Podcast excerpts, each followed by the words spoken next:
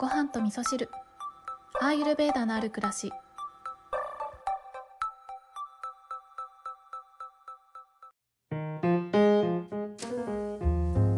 こんにちは。今日もお便りをご紹介しながらお話をしていきたいと思っているんですけれども昨日の配信はねかなりヘロヘロな状態でお話をしてしまったんですけど昨日のエピソードのテーマだったたあまあ題名はね後でつけたんですけどね。40代から作りたい顔みたいなそんなテーマを、えー、題名をつけさせていただいた中であの顔の体操についてのねお話をちょっとしたんですけれどもね体操とかするよりも本当はナチュラルに生活の中で、えー、表情を豊かにしてればね幸せな顔になっていくかななんてことを思ったのでまあそんなお話だったかなと思うんですけれども私もねあの体操してないかって言ったら実はしておりまして特にオイルプリングやるときにやっている体操というかね何ですかね変顔って言ったらいいですかね、えー、以前にですねアナウンサーの方が YouTube であの声のお仕事をする本番の前にね、えー、声がスムーズに言葉がスムーズに出てくるように体操をするっていうことで、えー、ひょっとこみたいな感じで口をうーっとすぼめて左右にね、えー、右左っていう感じでひょっとこみたいな顔をするっていうそんな運動を紹介されていてで私はねオイルプリングやる時にねそれをやってますね結構この顔の体操すると顔がポカポカしてきたりするのでそれだけでなんか効果があるような気がするんですよね。あとはですね、その顔を、えー、顔の筋トレとしてやりたいと思ってるわけじゃないんだけど、このポッドキャストの配信する前に、やっぱりそのアナウンサーの方と同じように、少しね、体操をするんですよね。えー、有名なところで言うと、パマタカラ体操って言って、パマタカラパマタカラパマタカラっていう風に、こう唱えるみたいな感じで、まあ、発声練習みたいなねそんなことをちょっとやるっていうこととあともう一つこれは私のオリジナルなんですけど言葉がスムーズに出てくるっていうところとこれは小顔効果もあるんじゃないかなってそれこそね顔の血行を良くするのにも効果があるんじゃないかなって思っているのがなんかもうねアホみたいなことなんですけどでもちょっとやってみてほしいんですよね。ウイスキー大好きって、あのね、言うんですよ。10回ぐらい。で、えー、ポイントは、えー、ウイスキー大好きっていうなんかこう、口を大きく、えー、できるだけオーバーアクションで言うっていうね、ことを多分ね、初心者の方は5回ぐらいでもう口が回んなくなるんじゃないかなって思うので、ぜひね、あの、ご家族がいないところで一人で言ってみていただけると顔がポカポカしてくるっていうのがわかるんじゃないかなと思いますね。これ結構顔の血行を良くするためには、あ、結構に血行でちょっと親父ギャグみたいになっちゃったんですけど、ね、結構いいと思いますよ。あの、ぜひやってみてください。はい。では、本題に行きたいと思うんですけれども、もうね、親父ギャグがね、すごい好きなんですよね。子供の頃はうちのお父さんがよく言ってくれていて、あの、私以外の家族は割と寒い目で見てたんですけど、私は大好きでケラケラ笑ってましたね。うん。はい。そう、本題に行きますね。今日はですね、久しぶりにうんとフルーツについてのご質問をいただいておりますのでそちらご紹介しながらお話ししていきたいと思いますごはみそネーム金ちゃん金ちゃんいつもありがとうございます、えー、金ちゃんは私が命名したごはみそネームなんですけどすごい気に入ってくださっておりました。ありがとうございます。京子さんこんばんは。食べ物について質問です。フルーツは食前30分前までがいいと以前のポッドキャストでおっしゃっていましたが食後に食べたい場合どのくらい時間を空ければよいのでしょうか？朝ごはんをゲップが出た時点でやめその後1時間半から2時間くらいでお腹が空くのですがその時にはフルーツを食べていいのでしょうか？そしてお昼ご飯にお味噌汁を持っていく写真を見たのですがえー、出汁はどうしていますか？粉末とかですかね？写真ではよくわからなかったので教えていただけますと幸いです。はい、こんなお便りをいただいておりました。あとですね、金ちゃんからもう一つね、別件、別、別お便りで、えー、ご質問いただいてたんですけど、えー、体にね、潤いを与えてくれる食べ物ってどんな食べ物ですか？みたいなね、そんなお便りだったんですけど、まさにね、フルーツっていうのがあの体に潤いを与えてくれる食べ物としてぴったりだなと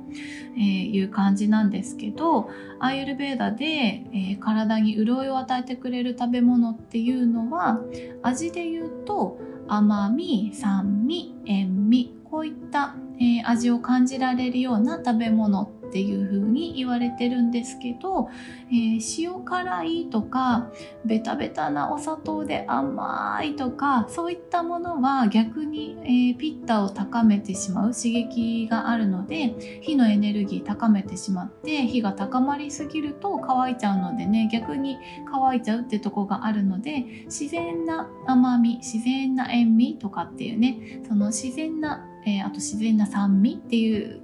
ところで言うと特にね自然な甘みと自然な酸味でいうところで言うと、えー、フルーツはとてもいいかなって思いますね。でその潤いを与えてくれる食べ物の性質で言うと、うん、私の感覚的にはね、えー、カパっぽい食べ物って思ってます。わかりますかね？カパっぽい食べ物。まあ、要はね、えーもともとポチャポチャしている食べ物っていうのはその何ですかね水のエネルギーをたくさん持っているからその水のエネルギーをいただくみたいな感じですかね。うんまあ、でも結構ね味は重要かなって思うので金ちゃんフルーツ好きでしたらぜひぜひフルーツで補ってみるといいんじゃないかなって思いますね。あそう私の場合はあとはあの海藻わかめとかもあのお水いっぱい含んでますよね。なのでわかめとかあときのことかもあの水分いっぱい含んでますよね。でそういったものをお味噌汁に入れたりとかして温かい状態で食べるっていう感じで体に潤いが与えられますようにって思いながらね食べてますね。はい。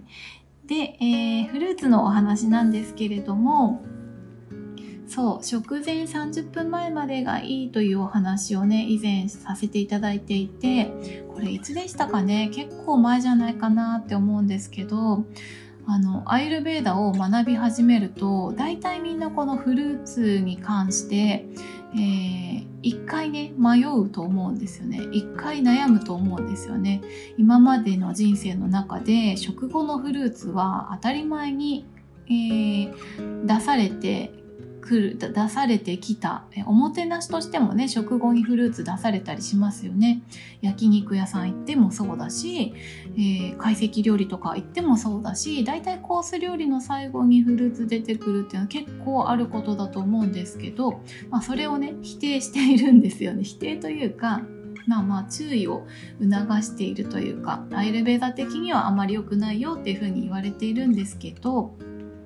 そのね理由が何でかなっていうことを考えるとすごくよくわかると思うんですよね。あのもともとフルーツは、うん、すごくね消化するしやすい食べ物なんですよねすぐに消化することができる食べ物なのでえー、まあ、30分ぐらい見ておけば消化するよねっていうことでフルーツを食べて30分ぐらい経ってたら食事してもいいよねっていうところで食前30分前くらいまでがいいよっていうお話をさせていただいていたんですけれども、えー、逆にね食後に食べるとどういうことが起こってくるかっていうと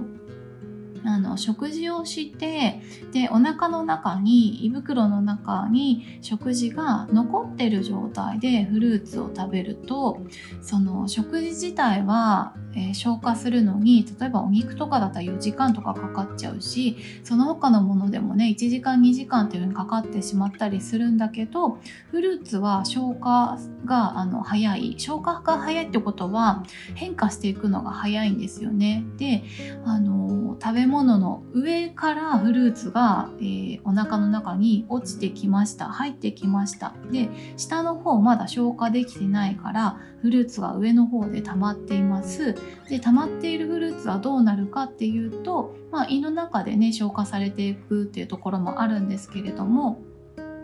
この体の中、えー、体温を考えるとねだいたい36度37度とかねそれぐらいあったりすると思うんですけどもうねこの36度37度って言ったらもう猛暑ですよね。めちゃくちゃ暑い夏っていう感じだと思うので、まあ、そんな暑い中にフルーツ置いといたらどうなるかってことを想像したらわかると思うんですけどそんな中に、えーえー、消化に時間がかかるお肉がいる中で37度ぐらいのところにフルーツを置いておいたらどんどんどんどん変化していってしまって本当だったらいいものとして体の中に吸収されていくものだったのに悪くなっちゃうんですよね体の中で傷んじゃうんですよね。ねあのー、やっぱり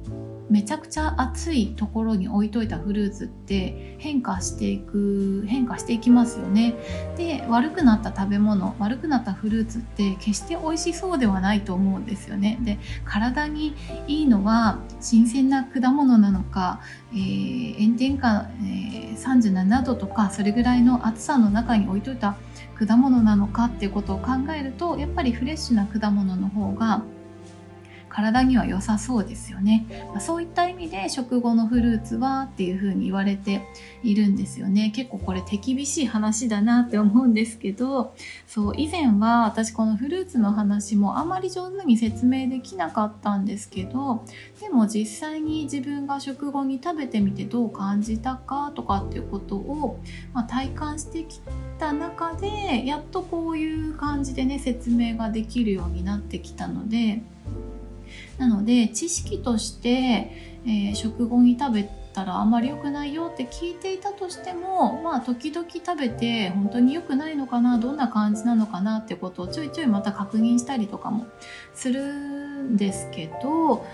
うん、なのでね、えー、皆様におかれましても、えー、情報としてねダメだよって言われてることもあのやってみてね体感してみるとすごく分かりやすいんじゃないかなって思いますね。お腹がペコペコの時のフルーツとお腹がいっぱいの時のフルーツとどっちが美味しく感じるかっていうことをね体感してみられるといいかなって思いますね、うん、で金ちゃんは、えー、朝ごはんをゲップが出た時点でやめてそうすると1時間半から2時間くらいでお腹が空くということなんですけれども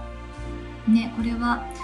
あのすごくね分かります私もね朝ごはん控えめにしておくと2時間ぐらいでお腹減っちゃうんですよねうん、あるあるだと思いますこれ。でそこでフルーツ食べてもいいのかっていうことなんですけどあのこれはね多分フルーツだけに限らずなんですけど間食の話になってくるかなって思うんですよね。で間食をする時のポイントとしては次の食事までにお腹がすく量を食べるのであればえー、完食してもいいんじゃないかなっていうふうに言われているのでそれがまフルーツであっても、えー、なんかねお菓子とかであってもなんかちっちゃいおにぎりとかであっても次のお食事の時間、えー、そうですね、えちょっと前に規則正しく食べることの大切さみたいなお話もしたと思うんですけど私の場合だったら朝は8時半でお昼は1時前後。で、えー、夜は6時ぐらいっていうふうに決めているのでその時間に必ずお腹が減るようにしておけば完食しても OK みたいなそんな考え方になってくるので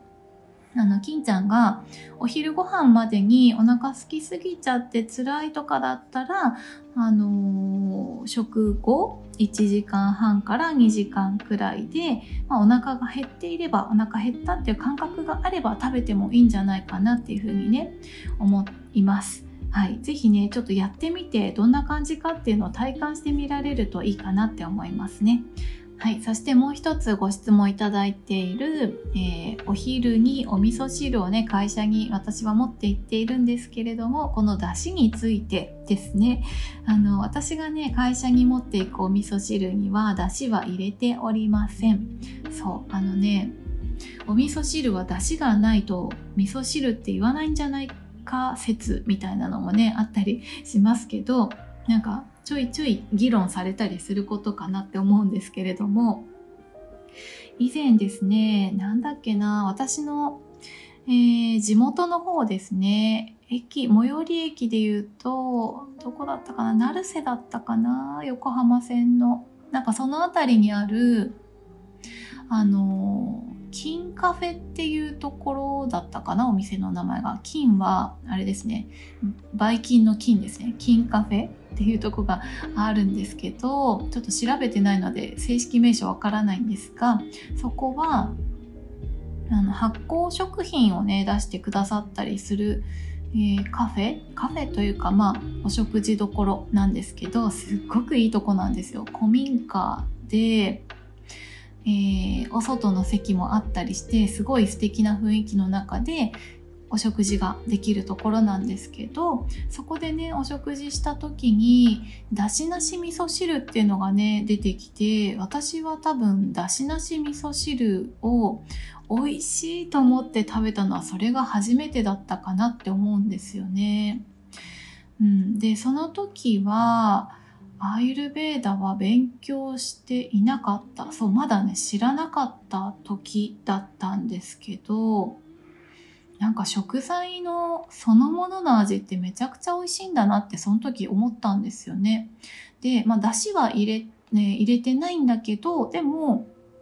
その野菜から出る旨味まあ、要は野菜から出てる出汁ですよね。それを楽しみながら飲むお味噌汁みたいな感じだったんですよね。で、それ知ってたから、私が会社に持っていくお味噌汁っていうのは、お味噌と、あとは香りが結構あの出やすいもの、出やすい具材を必ず一緒に入れるようにしていて、結構よく入れるのがネギ、あとは生姜、ですね。あとはそうだな。しそ入れたりとか、うん、結構香りが出やすいものを一緒に入れるっていうことをしてそのお野菜から出る香りとか、まあ、風味とかと、えー、お味噌のこう混ざった味を楽しむみたいな感じでお味噌汁を楽しんでいますね。だからお家で飲むお味噌汁とはまたちょっと違うんですけどでも私はあの添加物とかが入ったものを食べるよりは自分で気に入ったお味噌を買ってきてそういったシンプルなお味噌汁を食べるってことをしたいなと思っているのでそんな風に楽しんでおります。よかったらね一度試してみてください。はい。ということで今日は、あの、昨日のお疲れがね、まだ抜けてないってところで、あの、ちょっと、何ですかね、ご相談というかご質問としては軽めのご質問のお便りを選ばせていただいて、えー、お返事をさせていただきました。金ちゃんお便りありがとうございます。ぜひ参考にしていただけたら嬉しいです。それでは皆さん、今日も良い一日をお過ごしください。今日も聞いていただきましてありがとうございます。